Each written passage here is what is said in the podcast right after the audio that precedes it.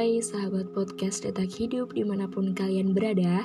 Semoga sehat selalu dan masih diberikan kesempatan untuk berbenah diri sebelum nantinya punah ya. Gak nyangka ya, kita udah lama gak berjumpa via suara. Semoga kalian di sana baik-baik aja ya. Oke, malam ini podcast Detak Hidup hadir dengan tema Rapuh untuk kembali utuh.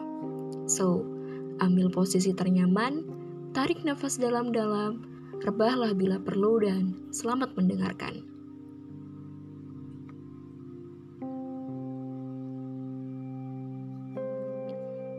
Jika hidup adalah sebuah perjalanan, maka sudah berapa kali kita terjatuh?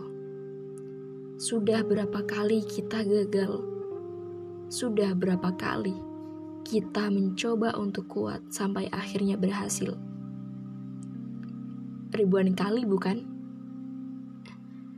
Kegagalan, kesulitan, penderitaan adalah bagian dari lika-liku kehidupan dan merupakan bagian dari rute perjalanan kita. Sudah gigih dan bersikeras memperjuangkan sesuatu, tapi ujung-ujungnya nihil, gagal, dan gagal lagi.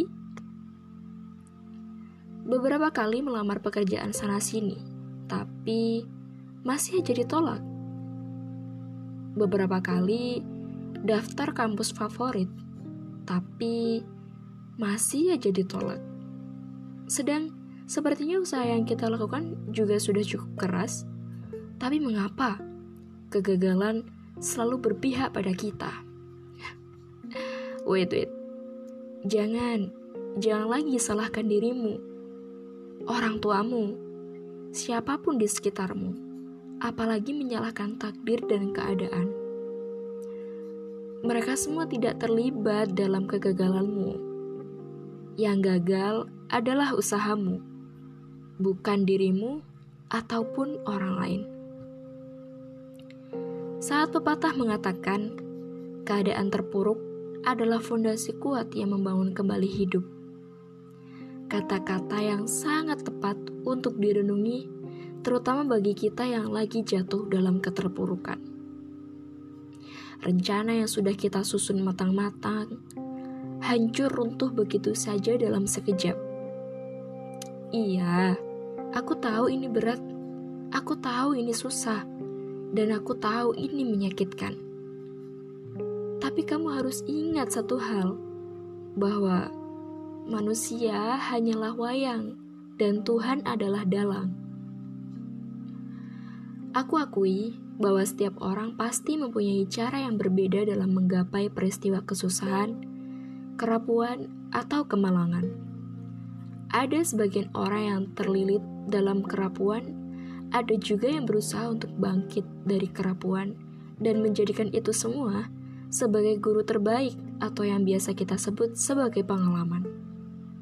Dalam bahasa psikologi, hal tersebut disebut sebagai resiliensi, atau singkatnya adalah keinginan seseorang yang kuat untuk bangkit dari liku pahit dalam journey kehidupannya. Seseorang yang resilient bisa dikatakan bahwa mereka telah matang atau telah dewasa dalam mengelola emosi. Tak ada kata stuck ketika sedang mengalami kerapuhan diri. Orang-orang yang resilient tidak akan berlama-lama sendiri dalam kepahitan yang dialaminya. Berbicara tentang emosi, sudahkah kita mengelola emosi dengan baik? Oh ya, yeah. maybe next time ya, aku akan bahas tentang emosi. Karena emosi bukan melulu ketika kita sedang marah atau frustasi emosi juga uh, ada bagian dari bahagia, damai, dan sebagainya. Itu semua adalah sebagian dari bentuk emosi juga. So, ya, yeah, maybe kita akan bahas next podcast ya. Karena kebetulan juga tadi sore saya habis uh, mengikuti webinar yang temanya itu mask your face, not your emotion gitu. Oke lanjut. berikut adalah beberapa aspek-aspek resiliensi menurut Kanner and Davidson. Yang pertama, kompetensi personal standar yang tinggi dan kegigihan.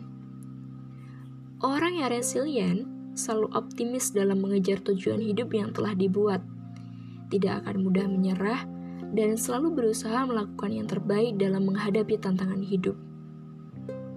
Yang kedua, percaya terhadap naluri dan kuat menghadapi tekanan.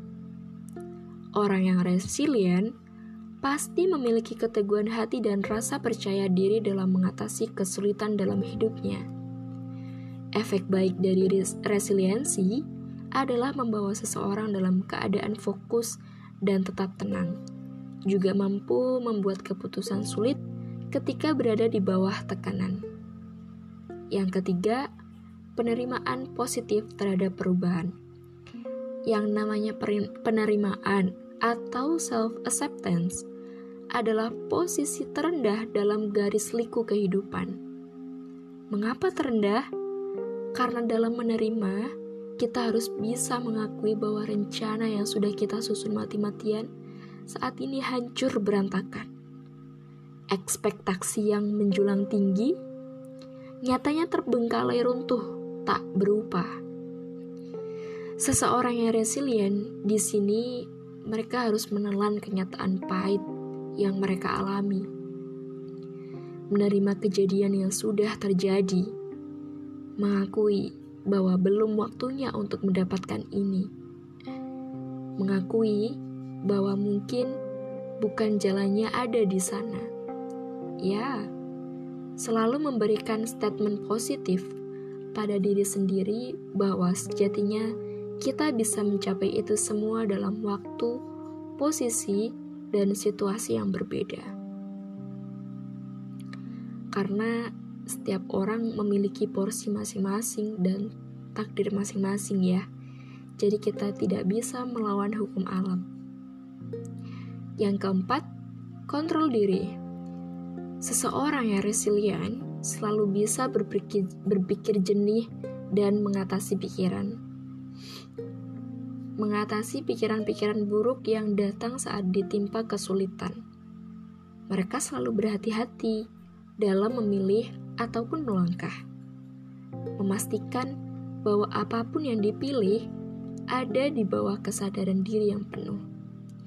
Jadi, seseorang yang resilient mereka benar-benar memutuskan suatu hal atau memilih untuk melangkah satu tahap gitu ya dalam posisi ketika dia tengah sadar atau tidak lagi terkena emosi-emosi emosi-emosi negatif gitu. Dan aspek yang terakhir adalah spiritualitas. Aspek ini menunjukkan bahwa orang yang resilient akan selalu berprasangka baik terhadap takdir Allah yang menimpa dirinya. Mereka percaya bahwa Allah akan membersamai dan menolong jatuh bangun hambanya apabila mereka mau bersimpu dan mendekati Tuhannya.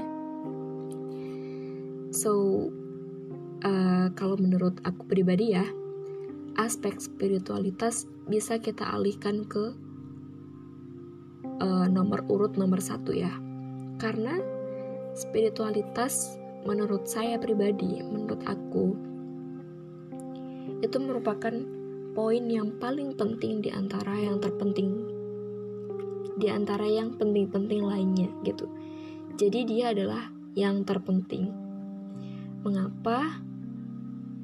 Karena menurut saya ketika kita selesai sholat atau kita selesai doa gitu ada ketenangan batin tersendiri yang kita dapatkan setelah melakukan spiritualitas tersebut gitu. Jadi dengan kata lain, hati akan menjadi tenang. Otomatis emosi kita akan jauh lebih terkontrol daripada sama sekali tidak mendekat dengan Tuhan kita gitu. Dan lagi ini closing statement karena udah kita bahas ya tadi lima aspek-aspek orang yang resiliensi gitu, orang orang orang-orang resilient dalam menghadapi permasalahan yang ada dalam hidupnya. Kata-kata closing statement semoga bisa bermanfaat. Kita boleh rapuh, tapi secepatnya kita harus kembali utuh. Jangan sampai masa depan kita runtuh hanya karena tenggelam pada sesuatu yang membuat kita jatuh. Terima kasih semuanya sudah mendengarkan podcast Detak Hidup. Good night and have a nice day. See you next time.